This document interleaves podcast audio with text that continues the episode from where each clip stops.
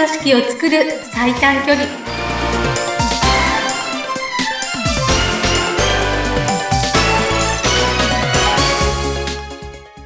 強い組織を作る最短距離。組織力アップコンサルタントの中山智子です。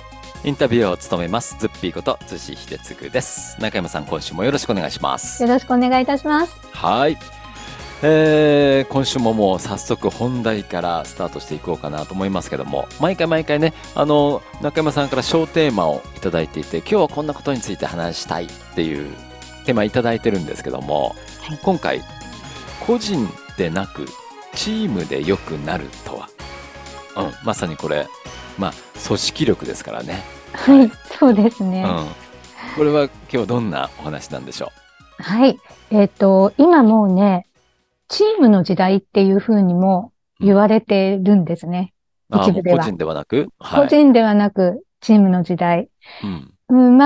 かくいう私も立場としては個人事業主なんですけれども、はい、一人で全部を担うってもう無理だと私は思っています。自分、なんて言うんでしょうね。私自身完璧な人間ではないし、はい、不得意なところもあるけれども、逆に不得意なところがあるっていうふうに自分自身認めてるんですね。ズッピーさんどうですか？完璧派？いや、僕ね、AB 型なんですけど、血液型は関係ないと思うけれども、できることは全部自分でやりたい派なんですね。でも、これまでの、過去を見ていくと、できる人に任せた方が時間的にも効率的にも全然いいんだけど、自分でやっちゃいたい派っていうのは良くないなって思って、今があります。はい。でもね、その気持ちはわかります。はい。ね、自分でやれたらいいなっていうふうに、私ももちろん思うんですけど、もう、やっぱりね、私なんか営業とかめちゃくちゃ苦手だし。私もそうです。はい。あとは、ウェブ系もめっちゃ苦手だし。そうなんですか。そうなんですよ。だから個人事業主だけれども、やっぱそういう分野は得意な人に任せたいと思うし、任せようとしてます。はい、の方がいいですよね。ですよね。結局ね、自分でやろうと思ってもいいものもできないし、時間もかかるし、効率が良くないっていうのはわかります。はい。ですよね。ズッピーさんも私も、ズッピーさんの方が若いとは思うんですけど、何十年かね、人間やってると、みんなそういうふうになってると思うんですよ。でもね、これが、だから、新入社員やベテラン社員がいる中でも、やっぱ同じだと思うんですね。その完璧な人なんて、最初から完璧な人もちろんいないし、何十年かかっても、その人の中ではやっぱ得意分野と不得意分野っていうのは必ずあると思うんですよ。だからこそ個人ではなくチームで良くなるなんですね。そう、個人よりチームになった方が強いですよね、やっぱね。そうですね。これをじゃあちょっと具体的な例でお話ししていこうかなと思うんですけれども。はい。例えば前回に色でタイプが分けられるんだよと、私たちのツールで。で、赤タイプ、青タイプ、黄色タイプっていうふうに、一応3色で言います。わかりやすいようにね。じゃあ、赤タイプの人は、自分は赤のことはよくわかるじゃないですか。赤タイプですからね。そうですよね。だけど、青タイプと黄色タイプのことは、ちょっとわかんないところもあるってことなんですよね。で、それみんなお互い様、そういうことがあると。そしたら、赤と青と黄色が揃う方が全部網羅するってことになるじゃないですか。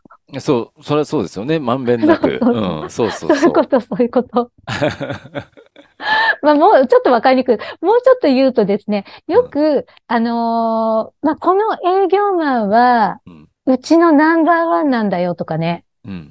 あるじゃないですか。よく来ますね。はい。そうですよね。でもね、実はその中身を分析してみたら、全部がナンバーワンとは限らないんですよ。ただそのナンバーワンの成績を取ってる人のね、じゃあ営業マンだから、顧客の、中身を分析したとします。はい。そしたら、その、黄色タイプの顧客がめっちゃ多くて、うん、赤はまあまあいるんだけど、うん、青はちょっとしかいなかったよっていう結果が出たとするじゃないですか。おー、はい。うん。で、世の中の存在比率は、まあ3分の1ずつっていうとちょっと違うんですけど、だいたい3分の1ずつだと思ってください。まあ正確に言うと 35%、40%、25% なんですけど、でもまあほら、そんな10分の1しかいないよっていうわけじゃないからね。はいはいはい、3分の1ずつだとするじゃないですか。うん、そしたらその営業マンナンバーワンだけど、伸びしろあるってことですよね。そうですよね。自分に対して相性がいいというか、タイプの合う人に対して売れてたわけで、それ以外の 60% がまだいるってことですよね。そういうことなんですよね。うんうん、じゃあ、青が少なかったよって言ったら、うん、じゃあその部署だったりチームの中で、青の顧客が多い人を探してみる。うん。そして情報交換したらどうですか？増える。そうなんですよ。これがチームで良くなるなんですよ。そうか、ない部分を補い合えるのがチームなんですね。うん、その通りです。だから、そういう中身の分析をしてみないと、やっぱりトータルでこの人がナンバーワンっていう風になりがちじゃないですか。はい。それもったいないんですよ。いい人は一人じゃないんですね。中身を分析してみることで、はい、この人もナンバーワン、この人もこの分野でナンバーワン、この人もこの分野でナンバーワン。うん、そしたら、それをみんなでシェアし合ったら、みんなが良くなるじゃないですか。うん。そうだ、それこそ組織力ですね。そうなんですよ。ねえ、チーム力イコール組織力ですよね、ない部分を。そうそう。で、しかもね、そこシェアするとか、そういうことになったら、リスペクトし合いませんか？うん。確かにそうだ。で、信頼関係も生まれますよね。そうなんですよ。これね、いいことずくめなんです。リスペクトし合ったら、褒め言葉も出てきて、会議するときも言いたいことが言える自分の立場になりますよね。うん。で、わからない人は、その人に聞けなんですよ。自分が赤タイプだったら、青と黄色は開かないんだから、黄色か青の人に聞くんですよ。黄色タイプだったら、青と赤は開かないんだから、そのタイプの人に聞く。こういうことが活発に行われるようになったら、もう活発にって言っちゃったけど、組織活性化じゃないですか。そうだよね。積極的にコミュニケーションもできるし。自然にそうなるんですよ。まあだからそれをあえて自然じゃなくてちゃんと組織で戦略的にやっていきましょうっていう提案をするんですけどね。そういうのだって任せといたらそんな風にうまくならないから、やっぱりチームリーダーなり、まあトップの人なりがそういうことを意図的にやっていったら、でもそれって確実に起こりますよね。はいはいはい。なんかチームで良くなるだけじゃなくて、良くなるなんだけど、場の雰囲気も変わったり、楽しく働けそうなイメージできませんか？うん、確かにそうですよ。やっぱり会話ありきだと思うんで、コミュニケーションありきだと思うんで。うん、私は、働くことを楽しくするっていうのすごく大切だと思っていて。はい。